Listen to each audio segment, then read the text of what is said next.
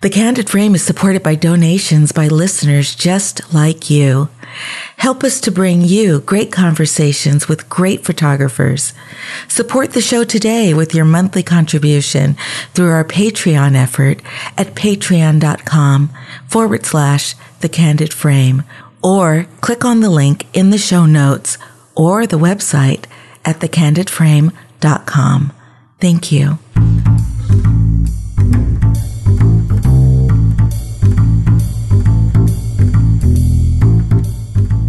The exceptional things that people do have always been a lure for a photographer like today's guest, Ira Block, who in his career with National Geographic has published over 30 stories for the magazine. But his most recent project is a personal one that combines his love of baseball with his fascination with the people of Cuba. Cuba Loves Baseball is an intimate exploration of this island country's fascination with the game. In his book, he illustrates how baseball is more religion than a sport to Cubans. The project allows Ira to move beyond the cliches that we've been witness to since travel to the country has been eased. He shows us how an entire culture can fall in love with the game. You know, books really don't make you much money these days, but they do help promote you know, you, your brand. So they did. Publisher did get you the copy of the book. Yeah, yeah. Thankfully, yeah, yeah. I got it. I got it uh, late last week, so it gave me ample time to go through it several times. All right, and uh, not a lot of text except for the two forwards and my afterwards, but that's sort of how I wanted it. Yeah, and I, and I love just like lingering on images, you know, and revisiting them several times over. It's always one of the pleasures I take in, in looking at a book of photography. Well, and yeah, and then for me, uh, so my exhibit is opening June 5th. And one of the great things about having an exhibit and having a book is it's tactile. You have something that's not behind some screen that only exists as sort of a uh, fleeting moment of uh, until you move on to the next one.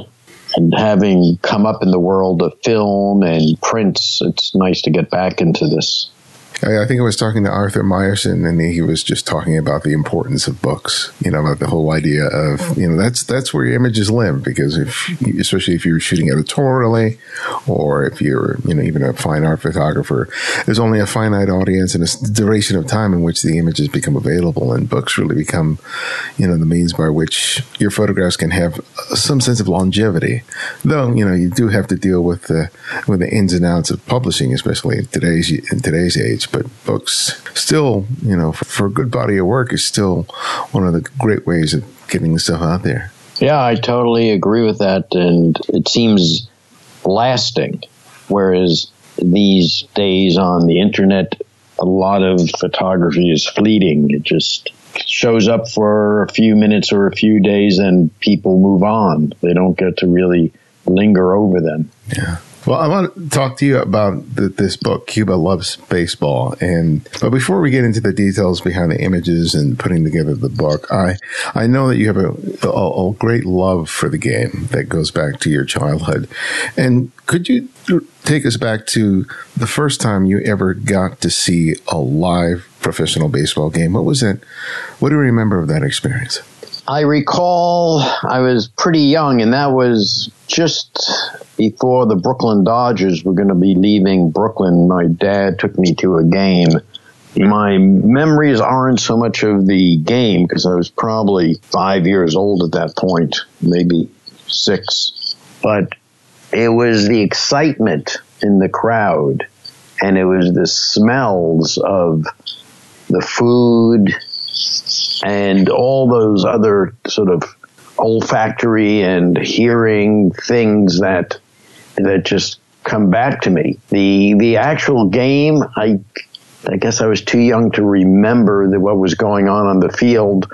Plus, I wasn't really a baseball fan at that age, but it was the experience of being in this crowd of people and just feeling this excitement and electricity.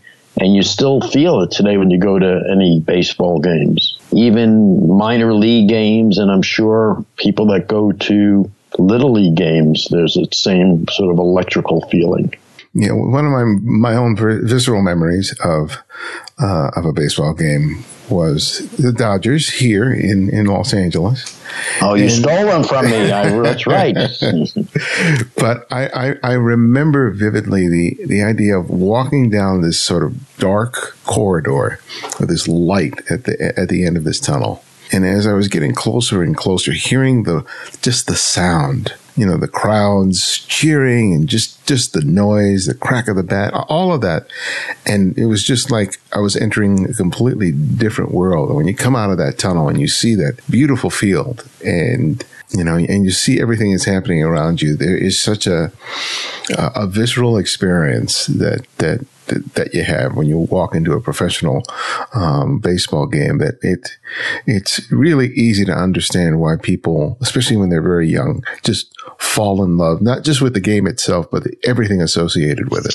Well it still happens to me uh, when a few times when I've gone into uh, Yankee Stadium and there are legend seats, which are the higher end seats right down on the field. Mm-hmm. And usually you're coming out of the dining area and you come out of the dining area, you walk up a set of stairs, and especially at night game, you walk up these stairs and the lights are bright and the field is right in your face. It's right in front of you. And there's just an incredible excitement. And even though I've done it many times, it's still, it's like entering a stage. It's like being in the, uh, off to the wings of a stage and running out onto the stage. That's the feeling I get when I enter Yankee Stadium that way. And as much as we as Americans may love the game, the Cubans have a very, um, very intimate relationship with the game. And I love how, uh, Sigfredo Barros wrote in, in your book that for Cubans, it's not just a sport, it is a religion. And having sat down with some Cubans who are big into baseball, I completely got that. you know, there, there's something, even though I have family that's, my parents are from Dominican Republic and they talk baseball, but it seems like for Cubans, it is completely different experience coming from your experience in terms of enjoying the sport in the States, how did you come to re-experience the game through the eyes of the Cuban people? I've been going to Cuba since 1997. I did a few assignments back then for National Geographic magazine. And just being in Cuba, I, I noticed people really liked baseball. And I think it was going back again in about 2013. I'd been to Cuba many times, but around 2013 I was there and the importance of baseball just sort of jumped out at me there. These pe- people I would meet, people I would see, baseball was what was really important to them. And in doing a little research, I found that they've been playing baseball in Cuba almost as long as we have in the, in the United States. They say it's about 1864, 1868. And the oldest professional stadium in Matanzas, Cuba, the first game was played there in 1874. Now the the stadium still exists. I photographed there, but they don't play pro games. But that's older than Wrigley Field and Fenway Park. And when, when you when you were with the Cuban people and you started experiencing the game through their eyes, it's very different from it, it, the way it is here in the states, where it's a very commercial entity, and you know it's like, you know, it's it's big. It's just like Americans do it, everything here big. But in Cuba, it's not the same thing. It's much more familial to a certain degree. It's very intimate. And how did you sort of experience the game as a result of not just photographing it, but just being around people for whom the game is such a, an important thing? Well, in Cuba, they they live and breathe baseball. It's not a money making sport. The players, the pro players, don't make much money, but kids and grown-ups, all types of people love the game. They either play the game or some variation of the game, or they watch the game. They all have a favorite team. They all have favorite players. But unlike the U.S., it's it feels differently because it's it's not a business there. It's just a pure. There's a purity to the sport, and just hanging out with people, you just feel it, and just when I would go, usually I'm pretty organized about my shooting and I like to know where I'm going, what I'm going to do, what we have planned.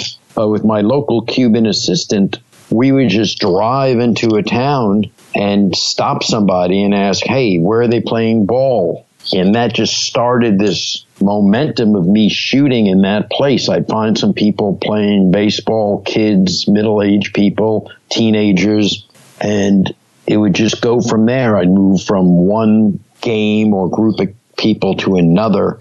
So it's, it was so easy because of their love for the game to find things to shoot, which usually it's a lot more difficult working on a project, finding things to shoot. Here it's just, hey, where are they playing ball? And they point their way. As you said, one of the reasons you first went to Cuba was when you were on assignment for National Geographic. But the, largely, the images from this book are, are a result not of an assignment, but from a personal project. What what led you to decide to t- take this on and to do it as a p- personal project rather than, you know, say as a related to an assignment? Uh, at first, I wanted to do it as an assignment, and this was in about 2013 because in 2013 I knew you know I knew that relations were opening up between the U.S. and Cuba, and things would change. And along with things changing, baseball would change. So I figured I really want to shoot this before it changes. I wanted to capture and document the sport as it was now, a pure sport. When I mentioned it to the National Geographic, they said, well, we'd probably be interested in doing it, but we can't do it right now. We want, we want to put it in the budget for 2015. And I was afraid that by 2015, too many things would change. So I decided to do it as a personal project. I found a foundation that would help finance it. And looking back, it was the smartest thing I ever did because I was doing it for myself now. I wasn't looking over my shoulder thinking about what editors would want, what different people would feel was missing. This was something that was all just from me. And here I am shooting something I love and I'm doing it myself. Nobody telling me what to do. Did you find that the, the way you shoot and what you shot was any different than when you did it for uh, for assignment, or did you find that you pretty much shot the way that you always did? I believe I shot.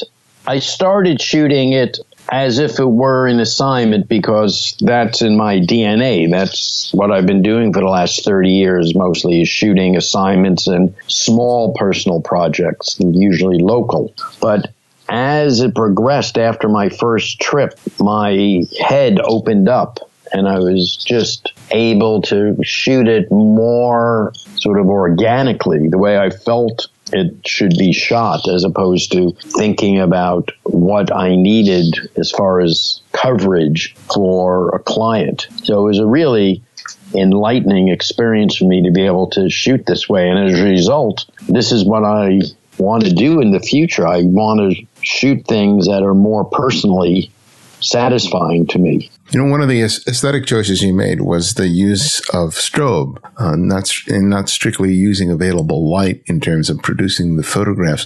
What was the reason behind incorporating that that technology in, in the creation of the photographs? Looking at Cuba, it's a colorful place.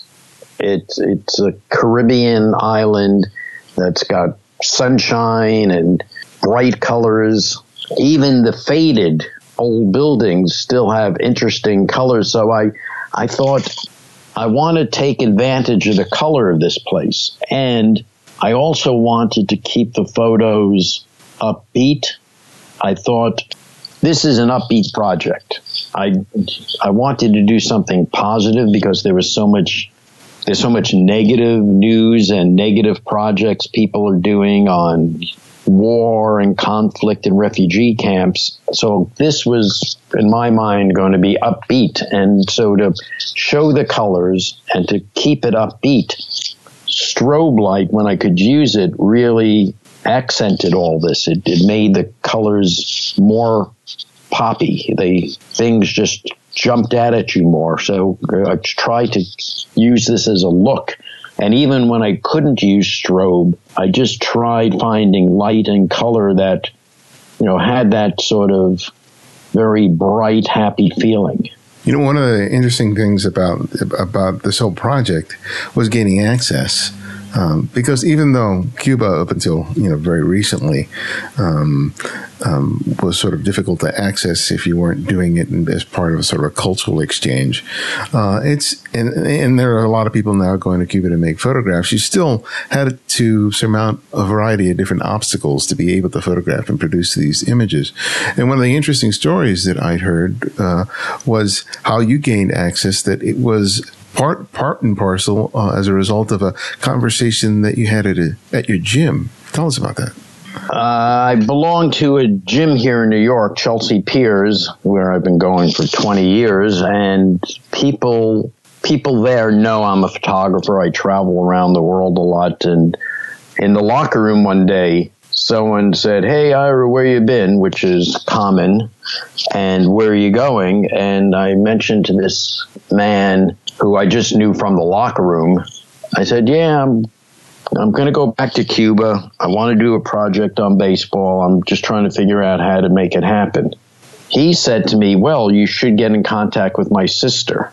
Now, this man was an older gentleman in his 70s, and his sister was in her 80s, and they were both from Brooklyn. And I just was, it was just, it was incredulous what some woman from Brooklyn who's 80 years old could do for me.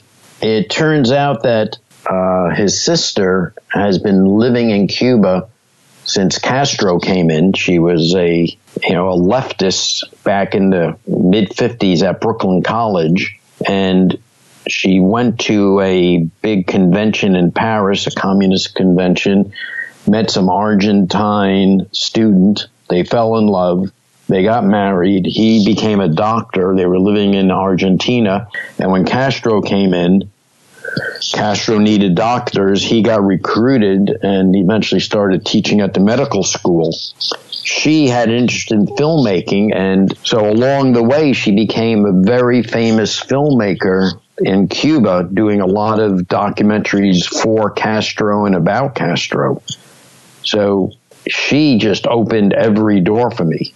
Her name just made it so easy to get the official permission. And I was doing a project that was a positive project for the Cuban government. I wasn't looking at politics. I was wasn't looking at economics. I was looking at baseball. What you know, what could be better?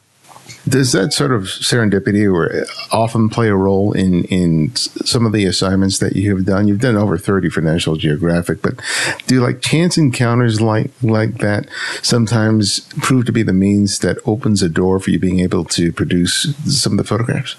Uh, a couple of friends of mine that are photographers, we talk about photographers' luck. And the, the definition of luck is when opportunity and preparation collide. And serendipity is another part of that. And if you're really a good photographer, things just seem to happen because you just have this extra sense about doing the right thing, being in the right place. And you're going to get your normal pictures out on an assignment or on a project, but if you stick with things, eventually you'll have some moments that you didn't plan for that are going to be incredible. And that's just, that's just how it works. And you can't plan it. You can't graph it. You just have to be part of it.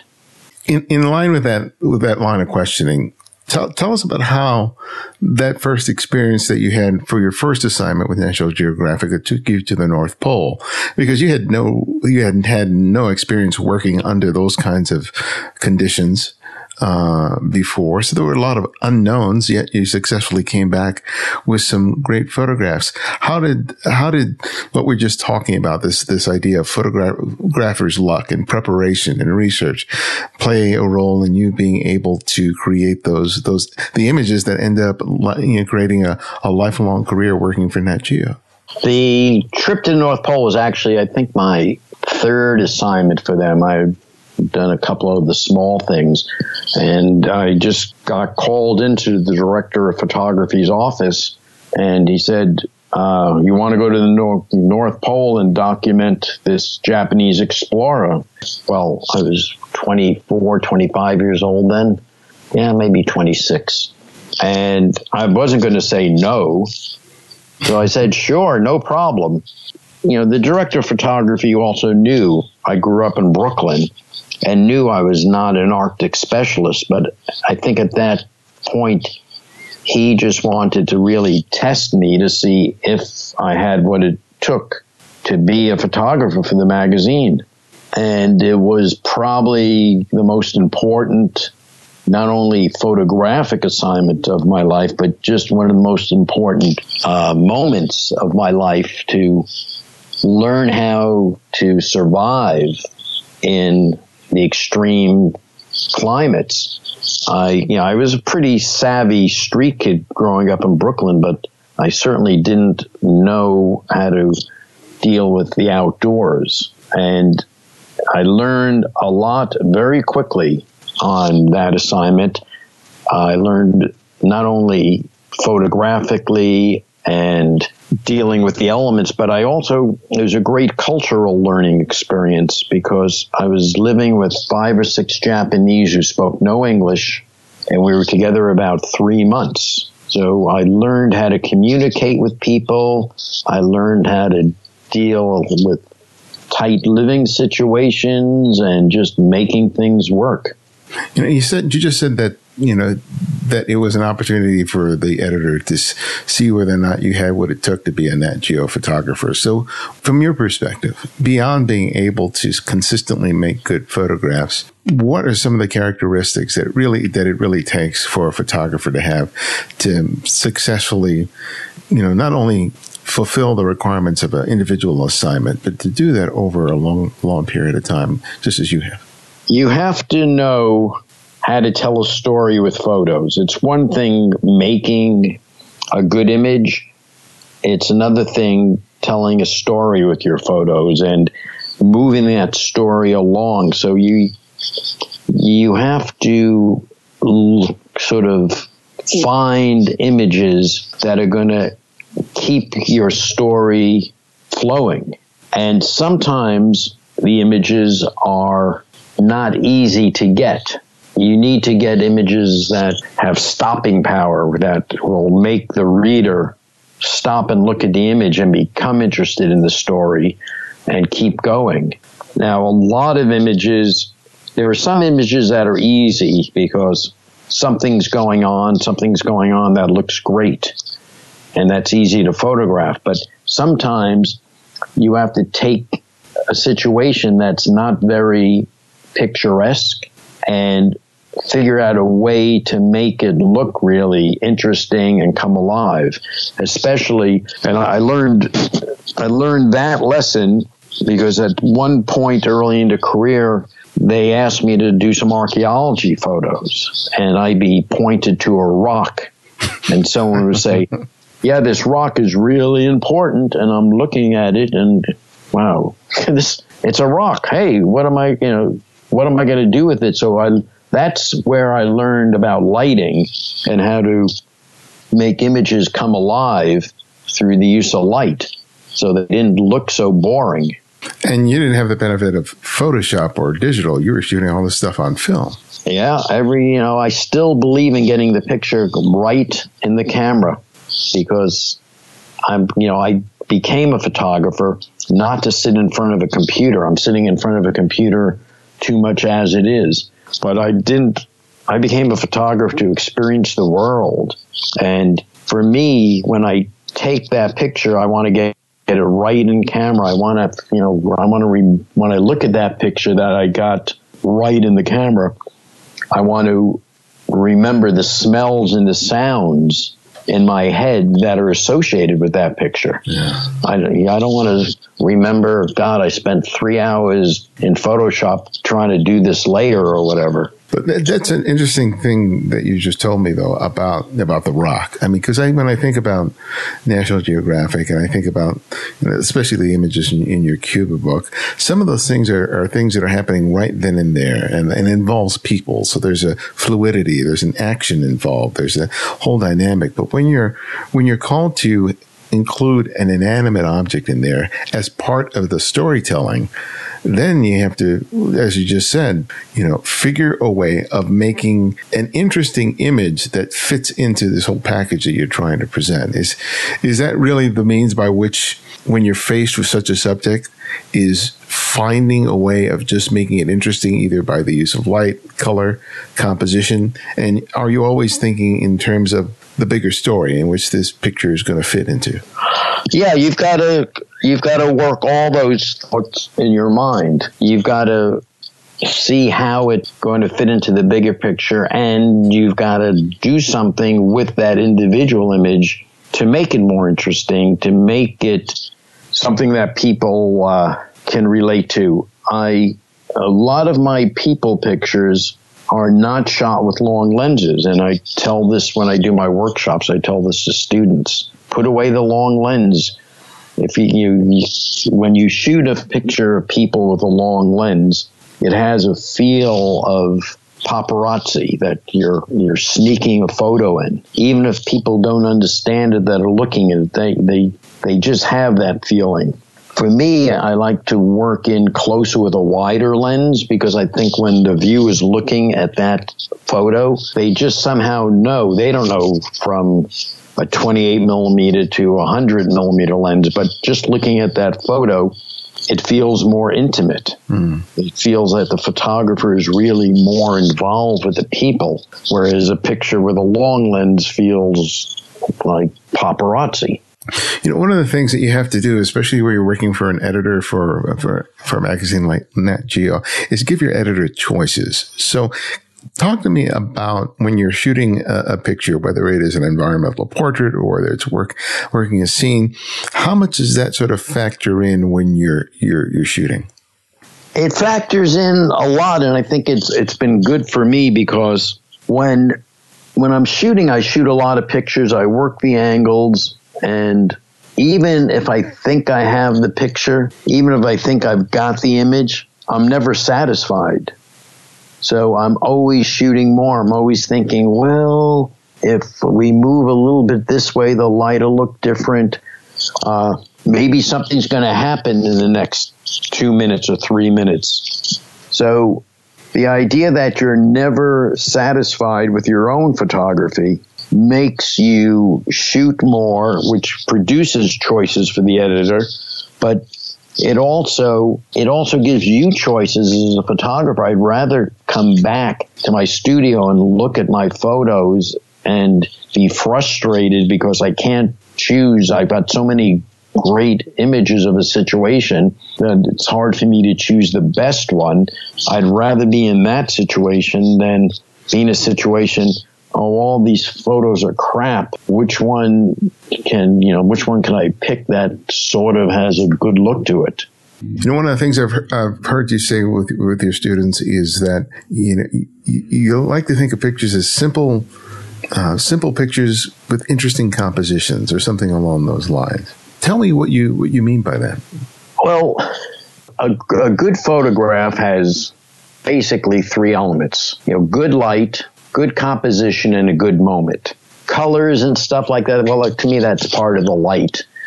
But the one that is easiest to control in the st- at the beginning is the composition. I think composition is what draws people in. Different lines and shapes or what draw people into the picture. And having especially for a student, someone new in photography, having a simple composition makes it easy.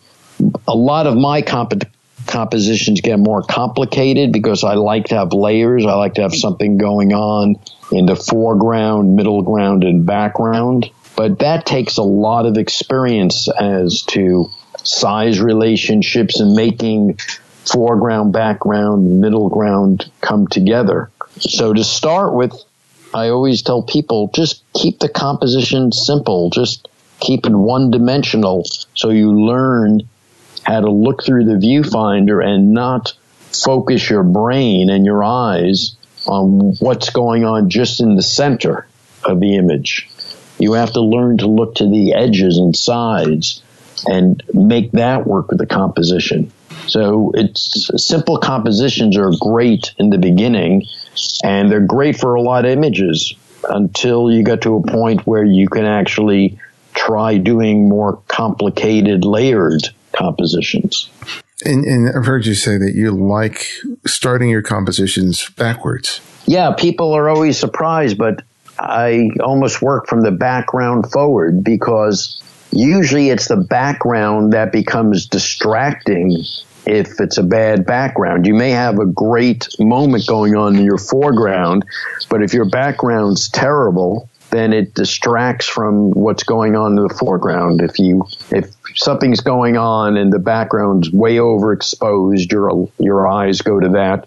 Or if you have things growing out of people's heads, it goes to that. So what I try to do is find a background that's a, that's a part of the story that looks good and wait for things to happen in front of that background. Then I've got that combination of a really good moment in the foreground and my background fits in and works with the story and instead of being distracting actually adds to the photograph. I grew up with looking at National Geographic magazines, and at one point I just had a collection of magazines going back, I think, to the 30s, probably maybe even the 20s at one point. And one of the things I loved about looking at those photographs was the way photographers use light and color. And as I came up as a photographer, I gravitated to Kodachrome, Kodachrome 64, Kodachrome 200 to shoot my own images of my own, my own projects. And one of the, as lovely as those colors looked, you were always dealing with very relatively low ISOs on those. And, and that was always one of the big challenges of pulling off images that you were shooting under really low light conditions. And now we have digital cameras that provide us astronomically high ISO capability to create images. And I'm wondering how has that flexibility changed the way you create images under those similar under those kinds of circumstances? Oh, it's amazing. It's totally amazing. I still every once in a while think back to me shooting with 64 or 100 film and wonder how I got some of the pictures I got. You know, the, the highest I used to go was, I think, 200 Kodachrome. Occasionally you could push it, and that was it. When I think about 200 Kodachrome now, in did in the digital world, I start usually at ISO 200, and I could shoot stuff at 3200, 6400 without blinking an eye when uh, I've shot some, some images with my Sony A7S and I've shot those at 52,000 in the desert by candlelight. And it has a little bit of noise, but the noise looks like Tri-X film grain. It's got, you know, it's got the right look. So the high ISO ability has just made it possible to really open up what you could do for your stories. If you're doing a coverage or a story or a project about something, now things that you could not shoot in film, you could shoot with digital. You've just opened up your story by 50%. There's so mm-hmm. many more things you could shoot. It's, it's, it's amazing. Can, can you give me an example of, of a project, a story that you were shooting that because you had that capability, that it did open up a certain part of the story that would have been difficult, if not impossible to create in the past? Well, the, the uh, instance I gave on, I was in the Moroccan desert and we were out at some tents and some some locals started playing some music and there was candlelight. Now, I could have set up a couple of strobes or lights, but as good as you are with strobes and lights, it it the mood is just not there in that kind of situation. So I I went to 52,000 ISO and I was able to make images. I I think I could shoot 125th of a second at f2 because people were moving, their hands were moving on drums and instruments. So I needed a reasonably high shutter speed. So that's a picture, I mean, 52,000 ISO. The camera was seeing brighter than my eyes could see has that really sort of changed the way that you see? Because you know, when you shoot at that high ISO, the way that the image is is is rendered as compared to your eye is very different, as you just noted. It, it can be a completely dark scene.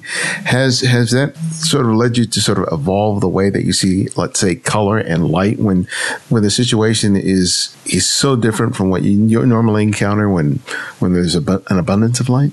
Well, you you know, fortunately, you could see how the light and color are looking on the preview at the back of the or the review at the back of the camera to get an idea of you know what things are looking like. But like everything else in photography as you do it more and more and you gain the experience you you just know that the way things are going to look because you've done it enough before that you know you know I know it's going to you know certain pictures will have some noise but I also realize the noise will add to the drama and the and the look of the photos. So it's a it's something that's that's just going you know the the color the light you could you know if if you go into auto white balance or you want to clean up the color in post production you can I I really don't worry that much about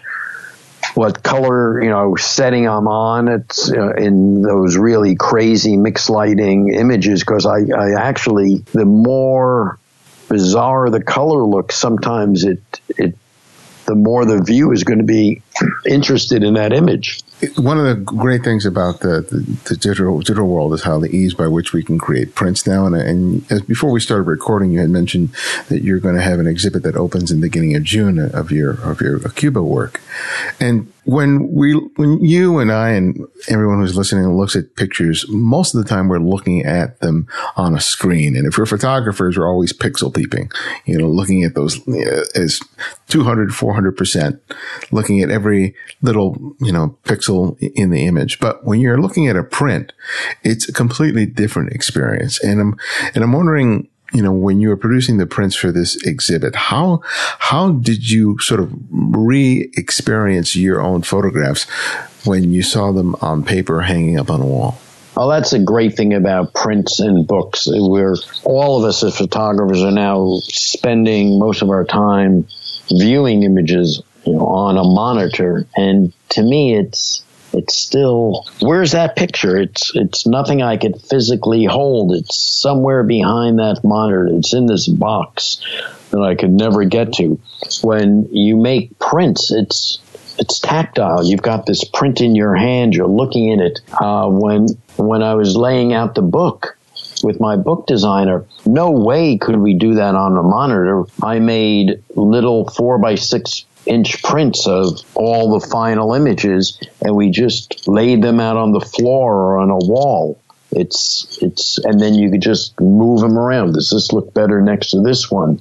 That's something you just can't do on a monitor. So being able to get back into the world of prints and books and seeing your images as a lasting thing, not, uh, not as it is on a monitor where you just hit the arrow button to go to the next one. It, it's great. It's a great feeling. You know, Cuba is not the only project that you've you've worked on. You've been working on a Buddha project over an extended period of time, and share with us why it's important for you to work on projects over a long a long period of time. What does it provide you as a as a photographer and as an artist? Yeah, having a project going on is a reason to take pictures when you're not working. If you just shoot pictures when you're commissioned, well, we used to say you're sitting by the phone all the time waiting for it to ring. Well, if that doesn't happen, you're usually sitting at your computer waiting for some email to come in that says you you've got a job or don't have a job. But having personal projects gives you the ability to find a reason to shoot. Uh, I've got, I just had an opening. I was there two weeks ago in Taiwan on one of my Buddha exhibits, and I'm still continually shooting on it. It's, it's great to be on a project where you're not really finished. You could always keep shooting.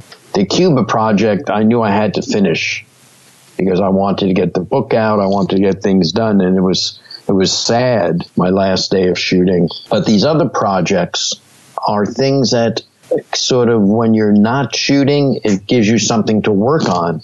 And it's something that's all yours. You're not waiting to hear from an editor to when he gets around, he or she gets around to looking at your photos. This is all about you. You're in the driver's seat on the on your own project. Mm. Well, my last question that I ask each guest is I ask them to recommend a photographer for our listeners to discover and explore on their own. And it can be anyone, someone you've long admired or someone you've recently discovered. So who would that one photographer be and why? Oh, wow. That's, you know, that's tough. I, I've always one of the guys that inspired me because of his storytelling ability, and he just died a couple of years ago, was a Life magazine photographer named Bill Eppridge. Oh yeah, Bill. Huh? And I I remember when I was in high school and just getting interested in photography, Life magazine came out with this two part essay about a place in New York called Needle Park. And it was about a couple, a boyfriend, girlfriend that were heroin addicts. And he lived with these people, I don't know for how long, weeks or months. And I just started thinking, how powerful is photography and photographers when they could enter someone's life, someone's life that's pretty bizarre because they're, you know, drug addicts, drug users, and they let you into their life and they allow you to document these moments that that people don't get to see. And I thought, wow, this is this is the power of photography. And this is the ability of a photographer to be able to ingratiate himself enough to enter this world. And so ever since then, I've, you know, he was a guy that very much inspired me and, you know, his work has always inspired me. Yeah, one of his books, uh, the book of images of Robert Kennedy's campaign in '68, uh, is one of my favorite books. I've had it since it first came out. He's a wonderful, wonderful photographer and a great, great recommendation. Yeah, and he's not one of the super well-known guys that uh, that you know people can other that other people would talk about, but to me, he just he knew how to tell a story he knew how to get in with people and make some connection that as a as a viewer, not as a photographer, just as a viewer, you you go, wow, this is amazing. This is so intimate. Well, tell, before we go, uh, tell us about the exhibition that's opening up uh, in in New York. Yeah, it's opening uh, June fifth. It's at the Sony Square Gallery, which is uh, in the Sony building at uh, 25th Street in Madison. It's a collection of some of my Cuba photos. I've had a few exhibitions, but this is a nice one in New York City. And again, wow, getting an exhibition, having people come and look at your photos is better than them looking at them online because I think it's, you know, a real experience to be able to stand in front of an image. It's hopefully gallery exhibitions, prints, books. Hopefully they're coming back a little bit more because I think we've entered too much into the social media world where a picture is about its spontaneity and just getting it up. It's not about the quality or the or the storytelling of that picture. And you, and you really don't get to enjoy a photograph when you're looking at flipping your finger using Instagram, where you only see it for a couple of seconds. True, but Instagram is is my new way of telling stories. It's new way of communicating with people. It's sort of the new publishing world for me because I've got a lot of followers on Instagram. You know, I, uh, at Ira Block Photo, and not only do people follow me, but I get feedback, instant feedback. Some of the feedback isn't that important, but a percentage of that feedback is really great to hear from people about why they like it, you know, how it moved them. You know, even if they didn't like it, I like to hear it. It's uh, so as much as I love my old world of the archaic prints and books, there is something you can't ignore. There's the new world of Instagram and Facebook and communication that way. Well, Ira, thank you so much for making time for us at, at the Candid Frame. It was a, I really enjoyed having the chance to talk to you about your work and your Cuba book, and and to anyone listening, I really heartily recommend it. It's a wonderful, wonderful title. Thanks. Great speaking with you, and great, great to be on your show.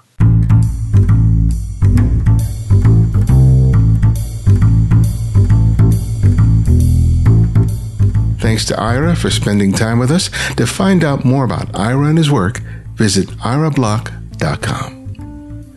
And you can show your support of the Candid Frame by writing a review in the iTunes Store. As people search for podcasts to listen to, these reviews can lead people to us for the very first time. And that can make all the difference. So if you haven't already, please take the time to do that today. You can support the show by making a monthly contribution through Patreon, and for as little as $2 a month, you can help us to not only meet the costs of production for the show, but allow us to improve our podcast, YouTube channel, and website. Or if you just want to make a one time contribution, you can do so via PayPal. You'll find links for both on the Candid Frame website or the show notes. Thanks to Eric Halsinger for his contribution to the show. Thank you so much. To access our complete archive of interviews, download the free Candid Frame app, available for Apple iOS and Android. Not only will you immediately receive the latest episode on your phone or tablet, but you can now easily share your favorite episodes on your social networks and help spread the word. And if you want to drop me a line with comments or suggestions for the show, you can email me directly from the app. Download it today by clicking on the link in the show notes or the website at thecandidframe.com. The Candid Frames audio engineer is Martin Taylor, who you can find at theothermartintaylor.com. The show's senior producer is Cynthia Parker, and our music is from Kevin MacLeod, whose royalty-free music can be found at incompetech.com. And you can follow me on Twitter and Instagram at simply at Ibarionex. And this is Ibarionex, and this is The Candid Frame.